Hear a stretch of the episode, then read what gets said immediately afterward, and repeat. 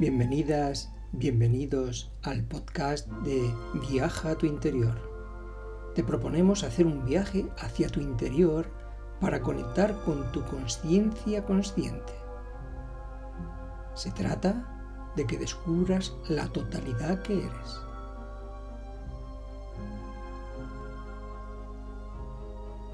Nuestra conciencia está más allá de la mente-pensamiento dual del tiempo y del espacio.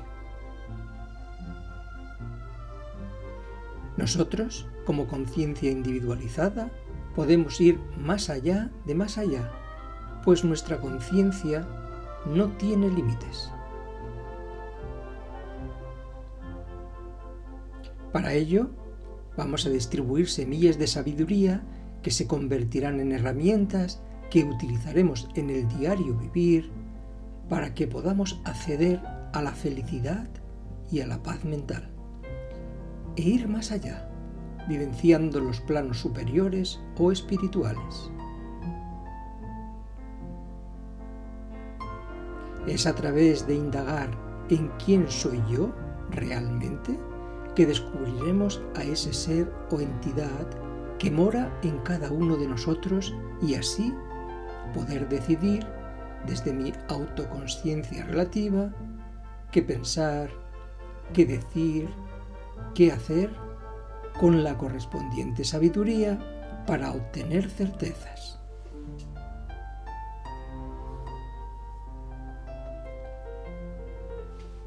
Porque cuando uno sabe que sabe, a través de la sabiduría, este saber que se sabe se convierte en certeza o lo que es lo mismo, accedemos a la verdad, accedemos a la experiencia de la energía del amor.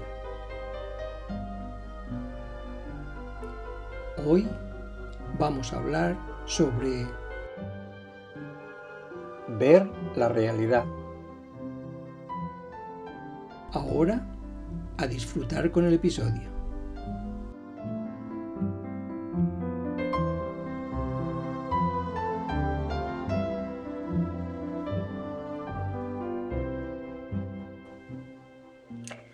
Ver la realidad. Resumen de una reunión de grupo. Aunque aparentemente existe un número infinito de cosas y fenómenos, su naturaleza real es una y la misma. Las enseñanzas explican que hay tres tipos de visión. La visión kármica o dual de los seres comunes. La visión de las experiencias que aparecen a los practicantes. La visión pura de los seres realizados. La visión kármica es la visión ilusoria de los seres que transmigran, es decir, seres humanos que todavía están sometidos a la ignorancia. Se llama ilusoria porque hay una visión de manera dual, por medio de la cual surgen las seis emociones principales de la existencia, el apego, los celos o envidia, el orgullo, el oscurecimiento mental, la avidez, la cólera, o la ira, que a su vez dan nacimiento a las visiones kármicas de dioses, semidioses, seres humanos, animales, espíritus hambrientos, pretas entre comillas, y criaturas infernales. Estas dimensiones no son mundos localizados en algún lugar del universo, sino visiones kármicas que se manifiestan según el predominio de unas emociones u otras. Debemos decir claramente que para nosotros los seres humanos la dimensión del infierno no existe. El término visión de la experiencia hace referencia a la manifestación de los resultados de la práctica. Y por la práctica de la meditación puede, por ejemplo, aparecer los signos de relajación interna de los cinco elementos del individuo o la visión del mandala y divinidades. En el tantrismo, por ejemplo, el resultado final de la práctica es la transformación de las cinco emociones en cinco sabidurías. Así, las cinco emociones no son eliminadas ni aniquiladas, sino que son transformadas de tal forma que pueden manifestarse en su aspecto purificado o esencial. La visión pura de los seres realizados no está sometida a los límites del espacio y tiempo. Los tres tipos de visión llevan consigo infinitas posibilidades de formas de manifestación, pero su naturaleza original es no dual. Esta naturaleza original es la base de toda manifestación fundamental ya que es clara, pura y limpia, como la capacidad de reflejar de un espejo. Así los aspectos u objetos puros o impuros son reflejados sin que cambie su naturaleza. El ser espiritual se caracteriza porque su mente actúa como un espejo ante la vida. En el budismo se emplea la expresión no dual en lugar del término unión. Esto es así porque la palabra unión implica, en primer lugar, la existencia de cosas diferentes que se unen, mientras que no dual significa que desde el principio no existe el concepto de dos cosas separadas que haya que reunir. Este estado no dual no podemos entenderlo desde el intelecto. Incluso si pensamos que hemos entendido el significado de la palabra no dual, nos equivocamos, porque nuestra mente continúa atrapada en la condición dualista. La mente-pensamiento dual es por naturaleza limitada. Nuestra mente-pensamiento pertenece al mundo relativo y el mundo relativo, como su nombre indica, es dual. Así, cuando pensamos que todo es no dual, nuestra mente-pensamiento dual está en ese momento ocupada en pensar en el concepto. La comprensión intelectual y el conocimiento experimental directo son dos cosas diferentes. La meditación favorece la aparición de experiencias que trascienden lo mental o a la mente pensamiento dual.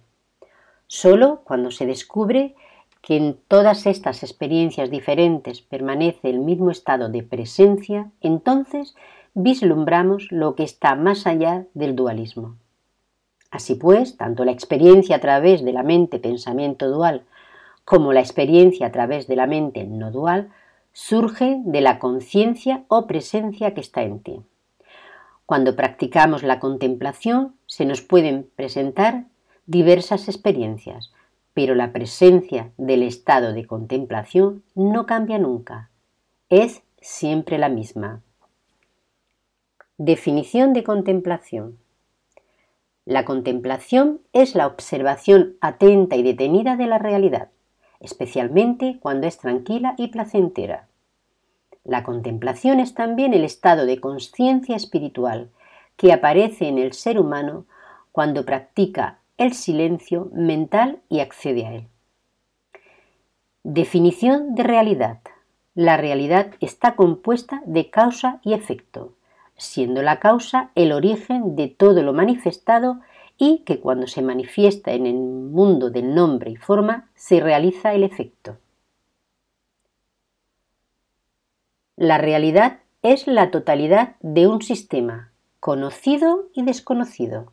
Por ejemplo, la causa de que vida orgánica e inorgánica en el planeta Tierra sea posible es el Sol, ese ente solar que nosotros en la escuela nombramos en la apertura diciendo, Señor de vida y luz. Este ente solar es la causa u origen de la vida y el efecto es la manifestación de la vida y su experimentación a través de las conciencias individualizadas. Sin embargo, algunos seres humanos no son conscientes de que la vida y la experiencia de la vida como organismos dependen del sol y de ese sol de vida y luz. Deberíamos ampliar nuestro modo de ver y ver la causa y efecto, y no solo ver el efecto, pues la ignorancia es el estado de conciencia, de solo ver los efectos, por lo cual solo vemos o percibimos una parte de lo real. Es por esto que es fundamental conectar con la presencia o conciencia independientemente de la experiencia. Hay tres tipos fundamentales de experiencias. La experiencia de placer, la experiencia de claridad y la experiencia de ausencia de pensamientos. Estas experiencias se corresponden con los tres aspectos del individuo, cuerpo, la palabra y la mente. La experiencia de placer está asociada al cuerpo físico del individuo, al cuerpo. La experiencia de placer puede manifestarse como sensación de gozo o bien es como encontrarse en medio de una nube en el espacio vacío. La experiencia de claridad está ligada a nuestra energía, al aspecto de la palabra, y se puede tener la experiencia de la aparición pura de una deidad, por ejemplo, Tara o Shenresi. Y la experiencia de ausencia de pensamientos es un estado que implica tanto la ausencia real de pensamientos como la de un estado en la que los pensamientos, cuando aparecen, no nos perturban. La experiencia de ausencia de pensamientos también se puede realizar como un estado de mente vacía, que es una manifestación natural de la relajación de la mente-pensamiento, cuando se accede a la paz mental, como cuando en meditación accedemos a la vacuidad. Así, el estado de contemplación es relajarse completamente sin apegarse a las experiencias gozosas. Permanecer absorto en un estado de gozo, de vacuidad, sin mantener la presencia de la contemplación, sería como dormirse en una experiencia. Hay una gran diferencia entre una sensación de gozo y otra de vacuidad, pero la naturaleza original de las dos experiencias es una y la misma. Cuando estamos en un estado de vacuidad sin perder la conciencia, hay una presencia que continúa todo el tiempo. Esta presencia es única y está más allá de la mente-pensamiento dual. Es el estado de la mente no dual, base de todas las formas infinitas de manifestación. Los objetos sólidos son puros desde el origen, por lo tanto, la naturaleza real de los objetos no puede ser definida. Esta naturaleza está más allá de los límites de la mente-pensamiento dual. Por eso, cuando experimentamos un estado no dual, se puede decir que tenemos la mente-pensamiento dual relajada y en silencio. Así cuando uno descubre este estado de relajación del cuerpo, de la palabra y de la mente, entonces entra en contacto con la presencia o conciencia. Esta presencia es lo que realmente somos, es felicidad absoluta, es gozo, es armonía, es clara luz. Inspiro, expiro con profundo amor, Rapsal.